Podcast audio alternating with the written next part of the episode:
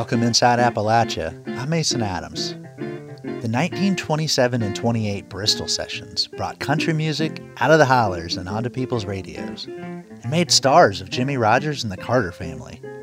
We'll hear about some of the black musicians who played on those sessions. Some blues are something terrible, they do keep you full of pain. And the banjo has deep roots in Africa and a difficult history in the U.S. We'll hear about black musicians and luthiers who are reclaiming the banjo.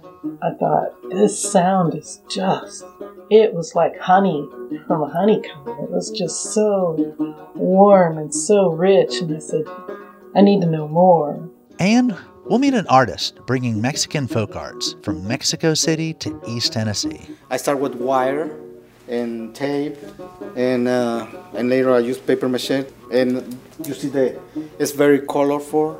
You'll hear these stories and more this week inside Appalachia.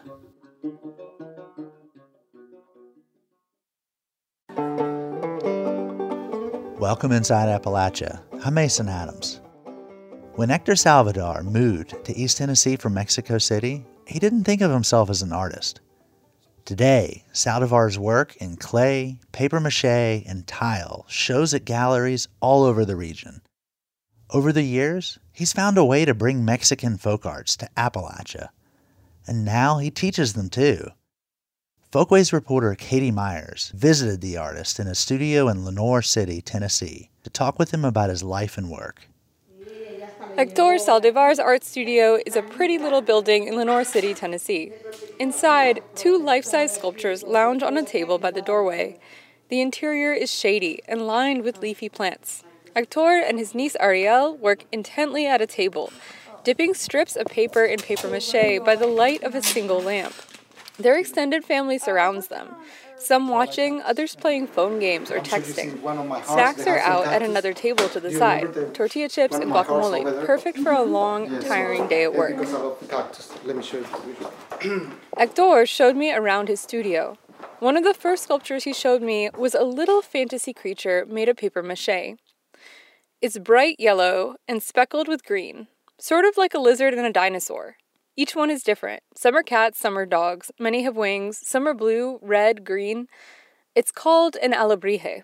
It's something traditional from Oaxaca. Yes, but they made with the wood, special wood in Oaxaca. We don't have that wood in the States, so Hector uses his own materials. So that's how I start my making my alebrijes, but also with paper mache. I start with wire and tape, and uh, and later I use paper mache like using right now. And you see the it's very colorful. Hector has been living in Knoxville for 35 years. He's always worked with his hands. He says he's only been making art for 13 or 14 of those years. But for decades before that, he was making piñatas for festivals in Mexico City. I'm from, original from Mexico City, and I start in Mexico making piñatas, and uh, I always enjoy making piñatas. Hector was especially busy around Christmas time, during the festival of Las Posadas. Las Posadas is a nine day festival around Christmas, which combines ancient indigenous practices with Catholic ones, and all week people sing carols and break open piñatas. The piñatas are shaped like stars. You have to make like uh, one piñata each day. They celebrate the Virgin Mary when she was pregnant, and she was knocking on the doors, and so they celebrate it was nine days, no? Nueve nine, días? Nine, yeah, days nine days. before Christmas, yeah. Yeah. Hector's family, too, had to go knocking on some doors. Like many other recent immigrants, they were looking for the surest foothold in the economy they could find. In this case, restaurant work. They opened a restaurant, the second in Lenoir City. It had to close a few years later, but they held on to the building. And um, the building was empty. And but I was working with paper mache downstairs. And my sister said, "Why you not put your studio upstairs? It's good place, no?" Over the years, Hector met and learned from other artists who encouraged him to explore other mediums like clay, paper mache, and tile, using his past of pinata making as inspiration. In Mexico, paper mache is an old tradition. It's called cartoneria. It originated with indigenous crafts involving leaves and plant fibers. As indigenous peoples were forcibly converted to Catholicism, paper crafts persisted, often within the framework of Catholicism. That's why pinatas are still popular around Christmas time. Like Hector's work, crafts were often made from found materials, like newspapers and cardboard. He had some mentors, but also did a lot of self teaching. Just, just looking people how when they were making in the market. So always, you know, when I see people doing something, I can try to do it too, you know. That's how I learn. Back when Hector started, he had trouble getting community interest in his work. People were curious, but kind of confused, and even They say, oh, it's kind of scare my my skulls. But people now is getting more, you know, interested in Latin culture. And all of a sudden, I see Catrina.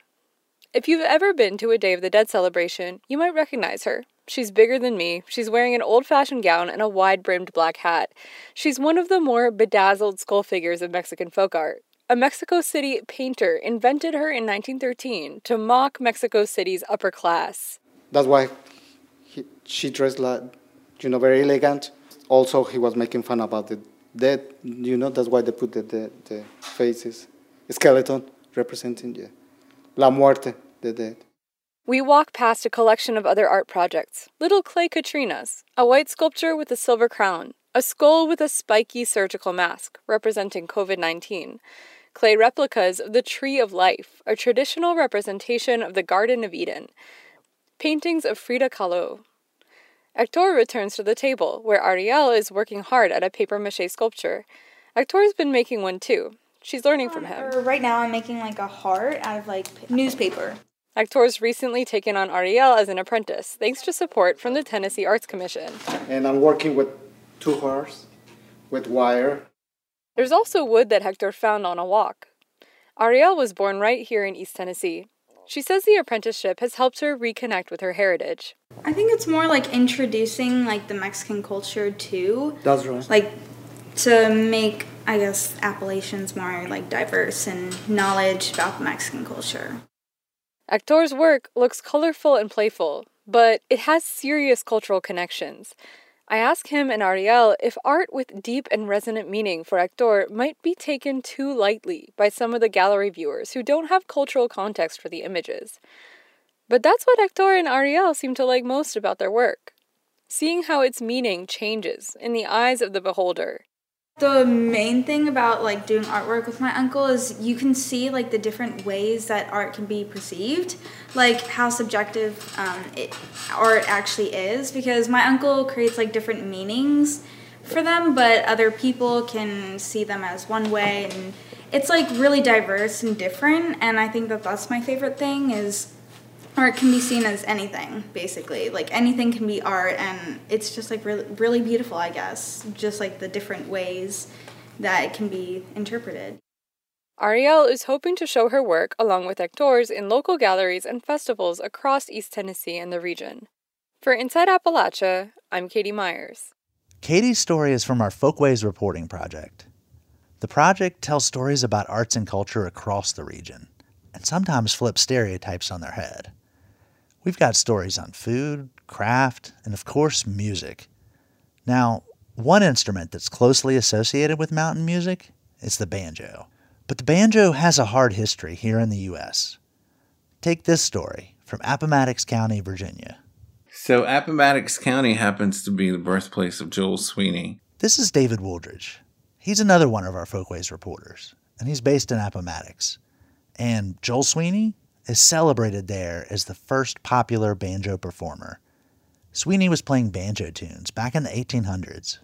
He learned from enslaved banjo players who lived a couple miles from his house and eventually made his own and started playing out for friends and family and neighbors and made some money and got a horse and wagon and started playing further and further away. So by the time he was in his 20s, he was playing all up and down the Atlantic coast and uh, went over to play in the British Isles in the 1840s. He was doing blackface minstrelsy, and uh, all the performances he did were um, with minstrel troupes. David is a banjo player himself. He also works for the National Park Service, and he knows a lot about the history of Appomattox. He says in 1972, people in the community put up a state historical marker for Joel Sweeney. The first one read here's the title of it Inventor of the Banjo. Now, obviously, Joel Sweeney didn't invent the banjo, black people did. Early versions of the instrument appear in the Caribbean as early as the 1600s, and its predecessors date back centuries in Africa. So, David says in the 1990s, Sweeney's marker was changed to popularizer of the banjo.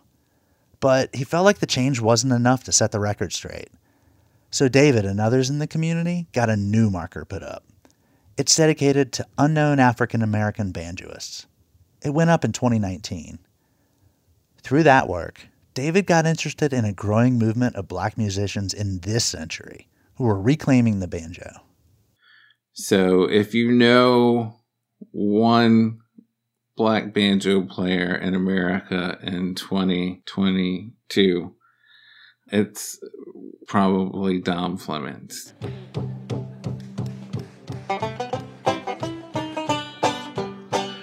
Dom Flemons is mostly known for being one of the members of the Carolina Chocolate Drops.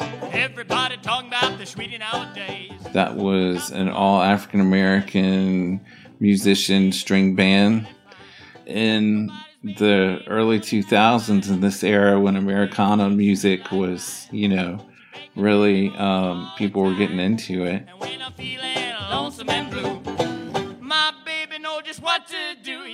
And here you have him and his other fellow African American musician friends playing songs from this early time period where the banjo was just being introduced into white popular culture and music. And a lot of the songs come from the era of minstrelsy. Here he is um, digging into that difficult history. So I talked to Dom. Hey Dom, how you doing?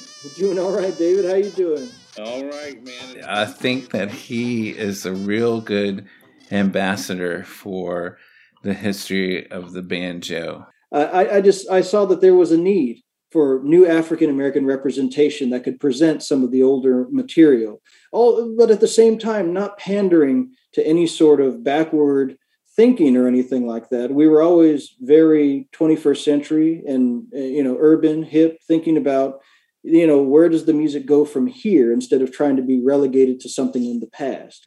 And then there are young people like this guy Byron Thomas I met up in Maryland. Some of the minstrel songs I kind of just have ingrained in my fingertips and not really the the songs themselves. Yeah. I'm trying I to met him see if I through an effort that the arts community up there is trying to um, get going to put in a Maryland state historical marker for the black banjoists that were there as early as the 1760s. And we met at Friendship Farm on the Nanjemoy River in southern Maryland to talk about and play the banjo. So Byron learned about the banjo by reading a story that was in a Boy Scout magazine, and it was about a formerly enslaved man who had decided he was going to make a cigar box banjo. just finding that article was the thing that brought me to the banjo just because at that point in my life I was just the banjo was just a white instrument. So I, I did not really have any kind of inclination to play the banjo at, at that point until I was like, huh, wait a second. What do you mean that there was a, a former slave playing a banjo? Now I have to figure out what in the world was going on and what has happened. Because now I'm very curious as to why, in modern culture, at least you know mainstream at least and everything, we don't see any black people really playing banjos in front of us.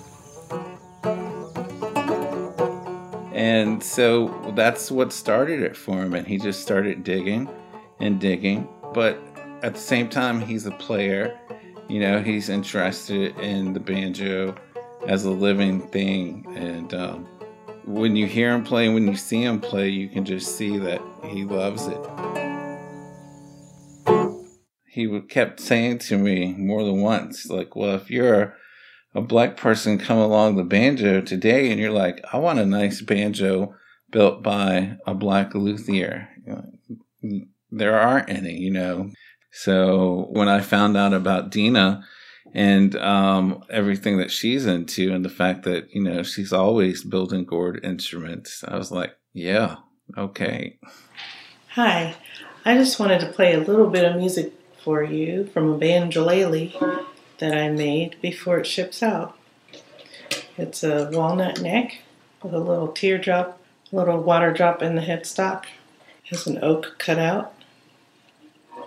And that's the neck. This is a beautiful piece of wood. And it's going out to my good brother Bobby. So here's a little music from it before it goes.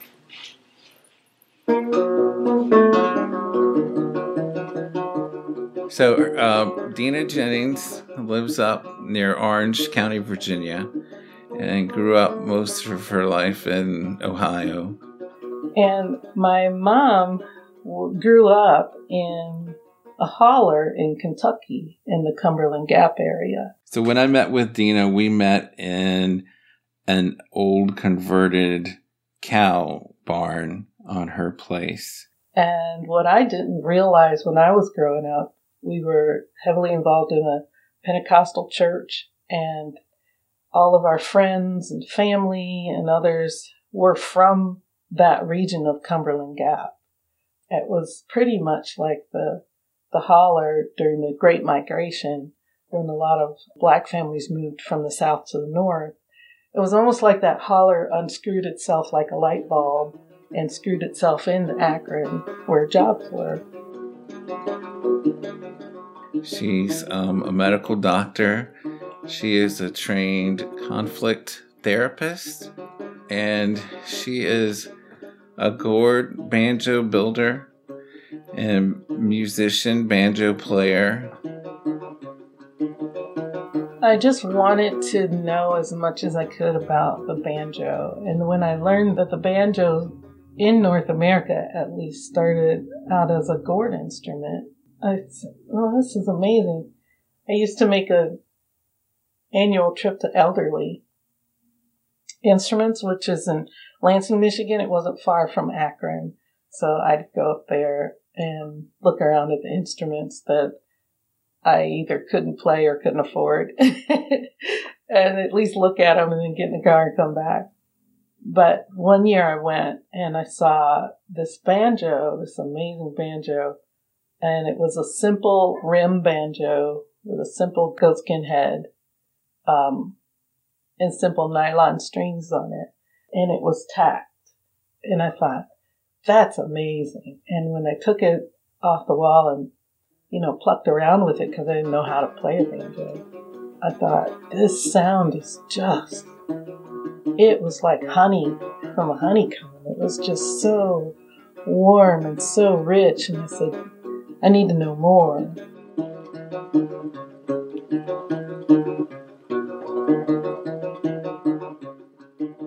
They're pieces of of art. I mean, they're just they sound lovely, they look lovely. You know, she takes such care with them and she chooses the pieces and she grows the gourds and it's hard sometimes, you know, when people see them that they they see this instrument with this hide skin and this gourd and this uh, blank neck, and they're like, "What? That's a banjo?" You know, but it is, and the gourd banjos seem to be real earthy and real uh, bassy and funky.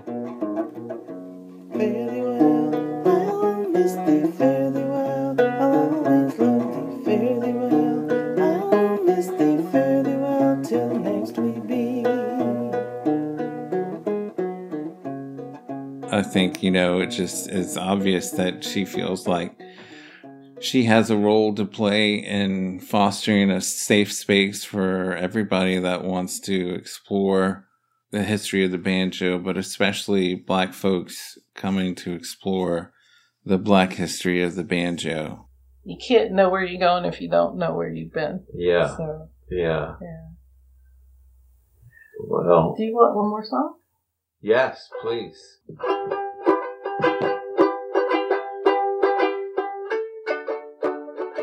To see photos of gourd banjos made by Dina Jennings, visit our website, wvpublic.org.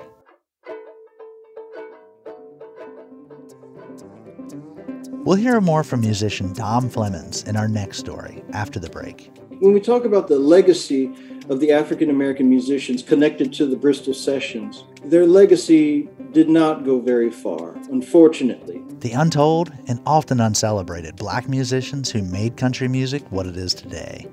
That's next. You're inside Appalachia. I'm Mason Adams. Judge Buck is dead.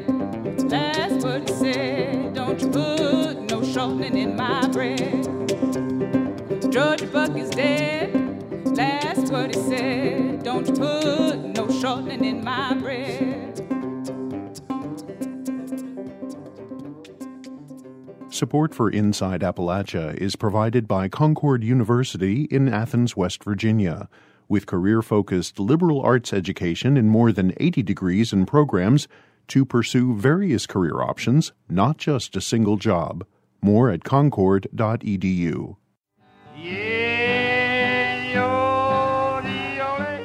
Back in the summers of 1927 and 28, Bristol, Tennessee was the site of some of the earliest commercial recording sessions of country music.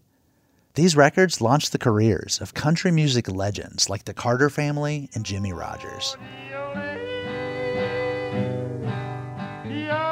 The Bristol sessions left such a deep and broad influence. They've become known as the Big Bang of modern day country music. But that foundation myth leaves out a big part of the origin story of country music, and it leaves out a whole group of musicians. One of our Folkways reporters, Trevor McKenzie, has been looking into this often untold chapter in country music history. Our producer, Roxy Todd, called him up to learn more. So, Trevor, you're a musician yourself. What interested you about this time period in country music's history? Well, this is the era that most people think of as sort of the pioneering era of country music. This is where country music sort of grows from these string band traditions and from blues traditions and a lot of these southern traditions, Appalachian mountain traditions into a commodified industry of marketing this music as country music. Right, it had been, you know, played on porches and in homes and this is really the these are the years when that music went into the studio and became something that people started buying and selling, right? Yeah, and it and it's the right along with the advent of recording technology uh, allowing this to happen. And so you have a lot of these older traditions. The ballad tradition is one that we could think of, sort of being crammed into these uh, discs that are only several minutes long. And so you get sort of tailoring of these songs to this new medium. And let's play a clip from the Bristol sessions. This is the Carter family playing Poor Orphan Child.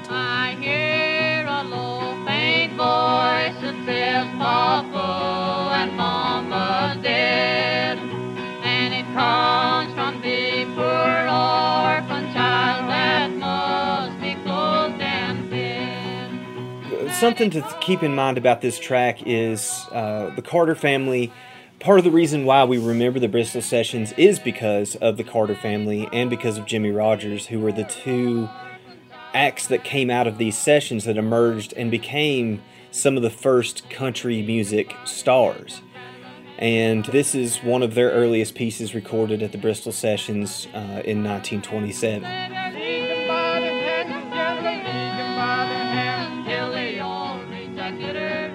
So the Bristol Sessions were the brainchild of this A&R man, Ralph Peer, who worked for the Victor Talking Machine Company. And they sort of coincided with this new technology of, uh, they called it orthophonic joy, this microphone that was a sort of stereo microphone, the first of its kind that could pick up the sound better than, than sort of earlier sessions. Now, Trevor, you spoke with music historian Ted Olson about the Bristol sessions, and one of the things you talked about was the way these recordings were marketed. Yeah, so uh, I, I got a chance to meet Ted Olson on the streets of Bristol and kind of do a little walking tour of sort of the history of the Bristol sessions, th- this sort of legendary event at the beginning of country music. Olson filled me in on this idea that the world that Peer operated in when he set up these sessions, the world that Ralph Peer operated in, was the world of the segregated South and, and largely a segregated America uh, at that point.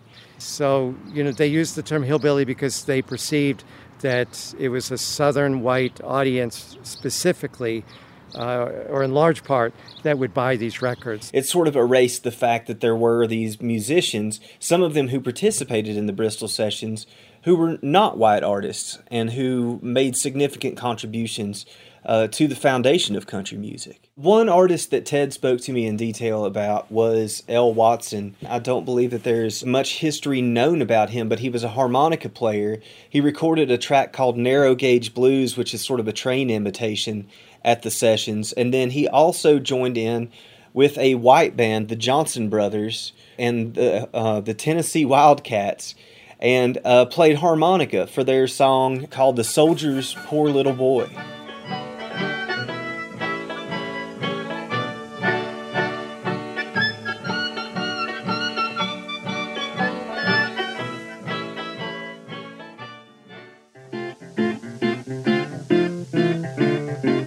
This is a track by another group of African American musicians, Tarter and Gay, who recorded at the 1928 Bristol sessions. This is called Unknown Blues. Some blues are something terrible, they do keep you full of pain. Some blues are something terrible, they do keep you full of pain. They're blues that keeps you worried, they're the blues that you can't explain. I had a chance to talk with Dom Flemons, uh, who's known for his work with the Carolina Chocolate Drops and then also his own solo projects in more recent years, um, such as the Black Cowboys album from Smithsonian Folkways. And Dom's just a really thoughtful uh, historian and interpreter, uh, a musician who tackles this early era in country music history and in uh, old time music traditions. There wasn't really a set pattern for what defined country music or defined blues music at that time and at moments people were you know they were they were cross pollinating they were meeting each other so all of this was happening in rural areas across central Appalachia. Musicians were playing together, mixing together, swapping songs across these racial lines. The way that the recording industry set all of this up divided musics that would have been seen as overlapping in rural communities or in, in towns across Appalachia. And so it, it's kind of put these artificial barriers into the music uh, that wouldn't have been there traditionally. So the the music ended up being marketed on segregation terms. Then that doesn't necessarily change the way the music was being made, but it does change the way that the business of how the music is being marketed and distributed. It, it changes the way that that's being handled. So, in telling this story, we have to think of the people that didn't go on to be stars, like the Carter family or Jimmie Rodgers. There were so many other participants in these sessions who contributed to this early history of what would become country music. When we talk about the, the legacy of the African American musicians connected to the Bristol sessions, their legacy did not go very far, unfortunately. And I want to play one more clip here. This is from your interview with Ted Olson, the music historian we heard from earlier. He said something interesting about his own role in kind of helping promote this legend around the birthplace of country music. And he really wants to dig in deeper and reveal more of the context around this story. You know, I'm all about uh, appreciating uh, what happened here, and I'm also all about popping some of the myths because, to be honest, the story is so much larger than this. So, Olson actually has a podcast devoted to highlighting black contributions to Appalachian music that he co hosts alongside Dr. Bill Turner, who's one of the first historians to write about the history of black communities in Appalachia.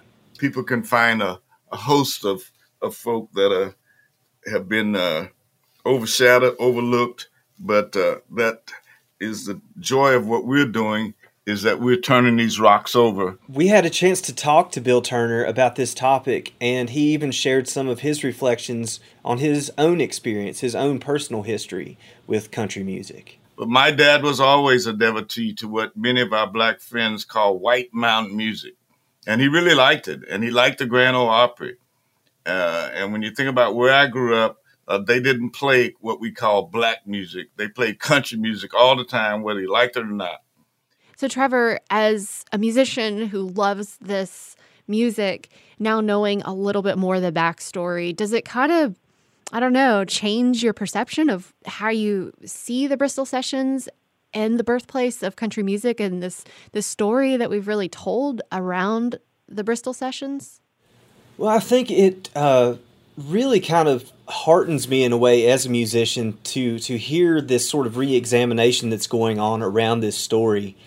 And uh, I think something to take away from this, and something that I was really struck by in speaking with Dom Flemons in particular, is that the musicians have always known where this music came from and how much interaction there was um, and how much diversity there was in the creation of this music. That's never been lost on the people that are doing the actual picking. But for this sort of idea of the music itself pitted against an industry where you know the industry needs these boxes to put music in and sometimes it's very negative how those boxes are used and it carries into our perceptions of how we view music. But for the people that actually produce the music the people that love it and know it and play it they've always understood that this is where it came from. When it comes to actually music when music making happens people aren't really thinking about demographics they're thinking about how good the music is, the quality of the music. And if it's a situation where people are in a very personal, intimate situation, like a, a house gathering or something like that, where everybody's thinking about the music. They're not thinking about the other things. And that was something that, as 21st century performers, we tried to at least um, instill that in the audience. And I still try to do that now to instill in the audience that this is a we can we can think of this in a forward manner and I mean, there have been people speaking out about country music and its lack of diversity. Do you have any thoughts about where the industry is today, if it's becoming more accepting of black musicians? Yeah, um, I, I, think we're seeing, you know, in our in our era right now, a more diverse pool of people that can be considered country music artists. But I also think, you know, as somebody who's really interested in the history and the roots of this, I think we're seeing an even greater acknowledgement um, due to the work of people like uh, Dr. Tarter and Dom Flemons and Ted Olson, we're, we're seeing uh, a reevaluation that sort of highlights how black musicians were central to this story and always have been. And I think that could only help encourage new artists. Well, Trevor, thanks for digging into the story for us and for coming on to Inside Appalachia today to talk about it. Yeah, thank you for having me, and I've, I've really enjoyed working on this and uh, getting to explore this sort of deep history of country music. Where is now my father's family that was here so long ago, sitting round the kitchen fireside, brightened by the ruddy glow? We shall all be reunited in that land beyond the skies where there'll be no separation, no more parting, no more sighs. We're going to stay in Bristol for our next story. As we just heard, Bristol is known for the 1927 and 28 recording sessions that launched commercial country music, and for the Bristol Motor Speedway, one of NASCAR's most beloved tracks. But it's also home to 44,000 people, split between sister cities on either side of the Tennessee Virginia state line. Residents in some neighborhoods have been complaining about a noxious stench. It's coming from a landfill on the Virginia side of the line, and a lot of people in Bristol have been complaining about it. For more, I spoke with Sarah Wade, a journalist who recently covered the story for the environmental news site Southerly. So, what went wrong with this landfill? Communities near the landfill, some of them have been bothered by like foul smelling air pollution for years, but quite a few people have said that it started getting worse in 2019, a few years back, and significantly worse in 2020 for a lot of people. And Erica Knopflin, she's one of the main people I interviewed for the story. She said that um, before her family moved in November, they lived in a Bristol, Virginia apartment that was about a half mile east of the landfill. And Erica and her two daughters and young cousin regularly suffered from headaches and sore throats and upset stomachs. She's not alone. Like a, a lot of other people have reported having uh, difficulty breathing, where um, waking up in the middle of the night and having to leave their homes because uh, their their eyes are burning, their throats burning. Some some people have even shown photos of themselves wearing gas masks inside their own home.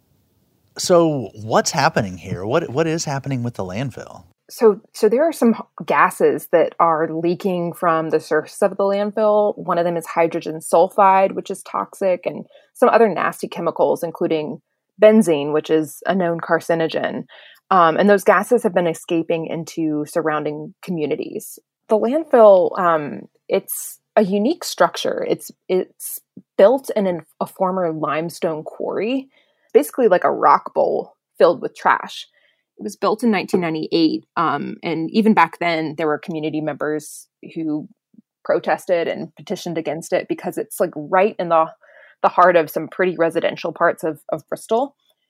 The city has said that like there are a number of structural issues at the landfill um, that have that have been kind of feeding into this situation. They've found broken pipes. There's excess water, excess settlement of the landfill surface, and they've said that all of those things are problems that they've been trying to address. The big thing that they've found they identified a spot in the landfill where the trash has been heating up to temperatures higher than they have a permit for. Um, and that's it's called a subsurface reaction. Um, some people call it pyrolysis, and it's basically a fire without fire under under the surface that's probably driving a lot of these emissions. And this is something that temperature data from the landfill suggests uh, could have started as as early as summer of 2020, but the the city misreported. They basically said in their reporting from 2020 they didn't have any excess temperatures, and if they'd correctly reported that, then they were supposed to have taken repair action by late 2020, um, but they didn't start responding until the spring of, of 2021. Where are we at now, and kind of what's happened since your story ran in early December? There have been several new developments in in the situation, but um, I think the biggest one is that you know people are still suffering acutely from the pollution. It doesn't seem to be improving significantly in hard hit areas of, of both Bristol's. And that's despite the fact that the city has finished um, installing and, and connecting these new gas wells in the landfill, which are supposed to trap more of the gas that's escaping into communities. So uh, on January 3rd, Bristol, Virginia city manager and city attorney Randy Eads sent a letter to the EPA and the Virginia Department of Environmental Quality, uh, basically saying that, that like, hey, it's not working. Um, and asking for EPA and Virginia Department of Environmental Quality to take a more active role in um, in helping the city come up with a solution, and also asking for more funding help. Uh, a few days after that, three members of Congress who represent Bristol, Virginia, uh, also wrote to EPA Administrator Michael Regan and, and basically echoed that and asked for EPA to take a more active role in helping. The community is still um, reporting just intense uh, misery from and, and, and acute health impacts from from the air pollution. In the reports I'm seeing on the Facebook page, there's just still a lot of pleas for help. Um, people saying, "Hey, you know, the gases are in my home tonight. Can't sleep. Burning eyes, burning throat." So every day that there's not a solution, there are people who are still really, really suffering. That was Sarah Wade, a freelance reporter now based in North Carolina. She wrote about the landfill troubles for Southerly, which covers stories about the U.S. South and its changing environment. Southerly used input from church and community leaders to create a brochure about the landfill for local residents. You can find a link to her story and more resources on our website, wvpublic.org.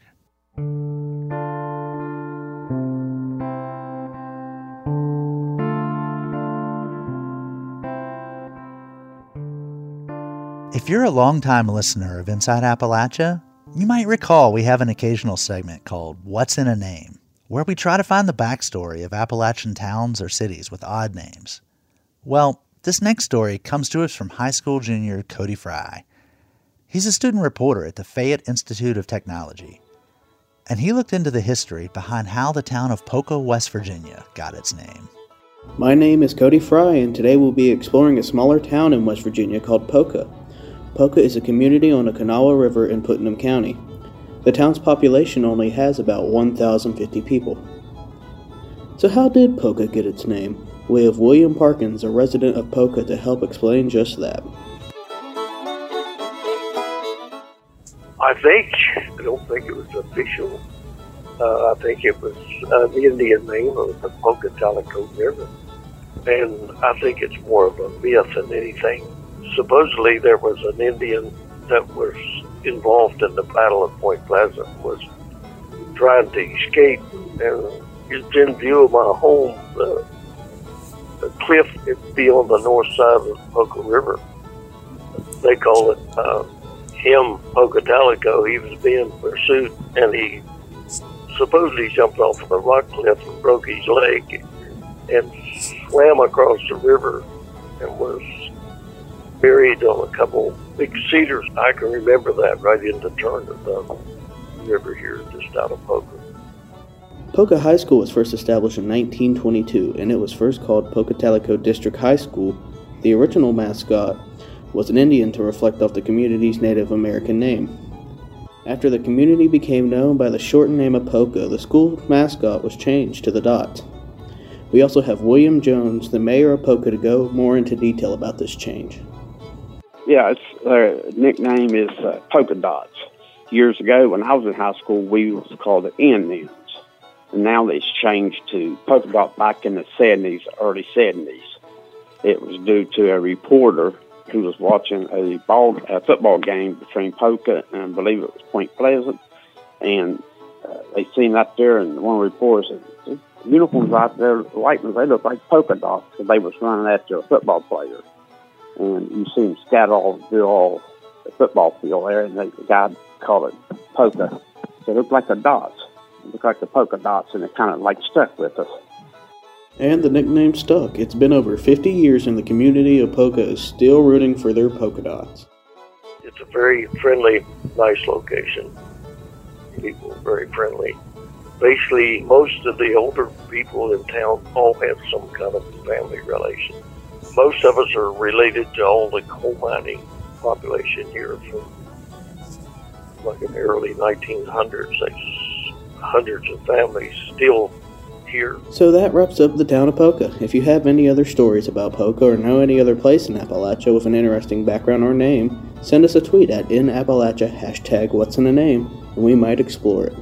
For Inside Appalachia, I'm Cody Fry. That story was produced with mentorship by our producer, Roxy Todd. For the past few months, Roxy's been working with Cody and his classmates at the Fayette Institute of Technology to learn how to make radio stories. We'll hear two more stories from this project next month.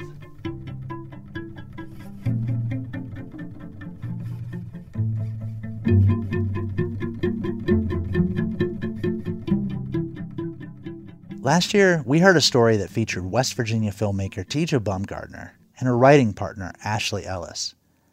At the time, the two were working on a fictional series based on Ellis's experiences at an addiction rehab center. Since then, the film project is wrapped, but Ellis passed away from her substance use disorder. June Leffler recently caught up with Bumgardner and Ellis's mother. A pilot episode of Her Hope Haven premiered to an audience in Charleston. The show is set in a group home for women who have substance use disorder and are in recovery. Certain scenes come straight from the lived experiences of Ashley Ellis, who helped write the show. Debbie Ellis is Ashley's mother. All Ashley and I wanted was to save a life. In an interview with WVPB last year, Ashley said she wanted to share her story in case it could help others in any way.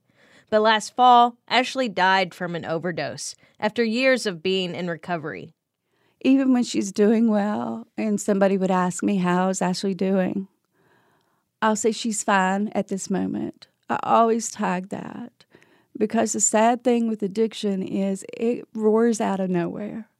And um, I knew it was a possibility every single moment. And I knew she could die at every single moment. Debbie says Ashley was doing great for about three years. After getting out of rehab, Ashley started making a name for herself in the recovery community. She worked as a peer support coach, and in her free time, she would get up in front of exhausted grandmothers to offer advice on how to cope with addiction in their families. That's how filmmaker Teja Bumgardner met Ashley. She was looking for subjects for a documentary. I just like sat there in awe of her. Even at that point, I was just like, oh, I love her. Bumgardner was drawn to Ashley, and in turn, the Ellis family offered complete access and honesty to Bumgardner. It was a perfect match to tell a story about how addiction can touch every member of a family. This story that we don't get to hear as often in the media of a family who has worked so hard to build back what could have been shattered. Bumgardner began filming moments of their lives. She captured sticky situations like custody proceedings and solemn moments like when Ashley found out her friend died from an overdose. But Bumgardner also filmed uplifting milestones in Ashley's life, like Ashley getting engaged and having her second child, as Ashley describes in this clip. I'm pregnant. I can like feel my kid moving inside of me, and it's like really cool because I'm like, oh my God, like he's moving because he's healthy and he's just a healthy baby in there, you know? But it's just so different now. Like I have a lot of stuff to live for now. Before I felt like I didn't. Ashley came a long way. She did very well. She was clean. She was um, very, extremely over the top active and accessible um, to anyone who needed her 24 7. But what happened was they put her on a pedestal. And anytime you're put on a pedestal, you get knocked off eventually by yourself. No one can know exactly what Ashley was going through before her death, but she did lose her fiance to an overdose. And Debbie knew Ashley was grieving and depressed. I was looking at some texts last night, and in it, I'm asking her if she wants to go home. And home is our code word for the treatment center in Louisville because they have a a sign above their door, home, sweet homeless. So that was our code for I need treatment. Is all she had to say to me was I need home and we're on the road. Debbie says in that text conversation, three days before her death, Ashley reassured her that she was doing okay. She was taking medication to help and reaching out to friends. And so we thought she was okay. And then I got a call that she wasn't okay.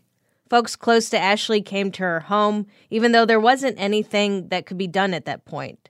Bumgardner also rushed over, this time without her camera. And Debbie got there and just wanted to hold her not let her go. And then Debbie's like, Are you filming this? And I was like, No. And she's like, Well, you're not really a documentarian, then, are you? Bumgardner said she reacted as a friend in grief before considering the project at that moment. But since then, she's had space to consider how the documentary will reflect on Ashley's death. The film will disclose Ashley's passing, but it will end on a scene of her alive with her two children and her mother and her recovery community. And it ends in this hopeful way that I think it would just do a disservice to all of the work and love of this family to make it feel so finite and maybe not leave enough hope for others. Bumgardner lost her friend and others to substance use disorder. In her version of Ashley's story, she can't lose out on hope, too. As for Bumgardner's film projects, she hopes to film seven more episodes of Her Hope Haven and screen her documentary, Picture Proof, for audiences across the nation. For Inside Appalachia, I'm June Leffler.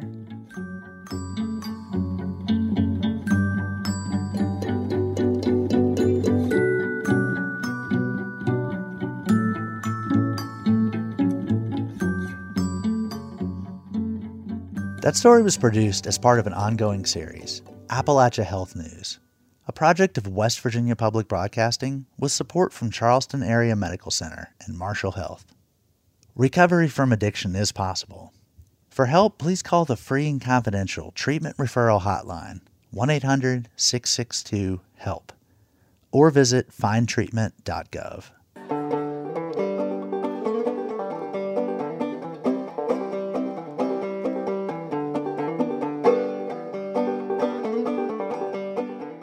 Until next time, thanks for joining us as we journey throughout Appalachia.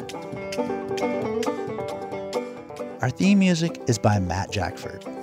Other music this week was provided by Wes Swing, Dinosaur Burps, The Carolina Chocolate Drops, Rhiannon Giddens is heard on Mountain Stage, The Carter Family, El Watson, the Johnson Brothers, Jimmie Rodgers, and Alfred G. Karnes from the Bristol Sessions, Dina Jennings, and Byron Thomas. Roxy Todd is our producer. Our executive producer is Eric Douglas. Kelly Libby is our editor. Alex Runyon is our associate producer. Our audio mixer is Patrick Stevens. Zander Aloi also helped produce this episode. You can find us on Twitter at InAppalachia. You can also send us an email to insideappalachia at wvpublic.org. Visit wvpublic.org slash insideappalachia to sign up for the Inside Appalachia newsletter. There, you can also subscribe or download all of our stories, or look for Inside Appalachia wherever you get your podcasts. Inside Appalachia is a production of West Virginia Public Broadcasting.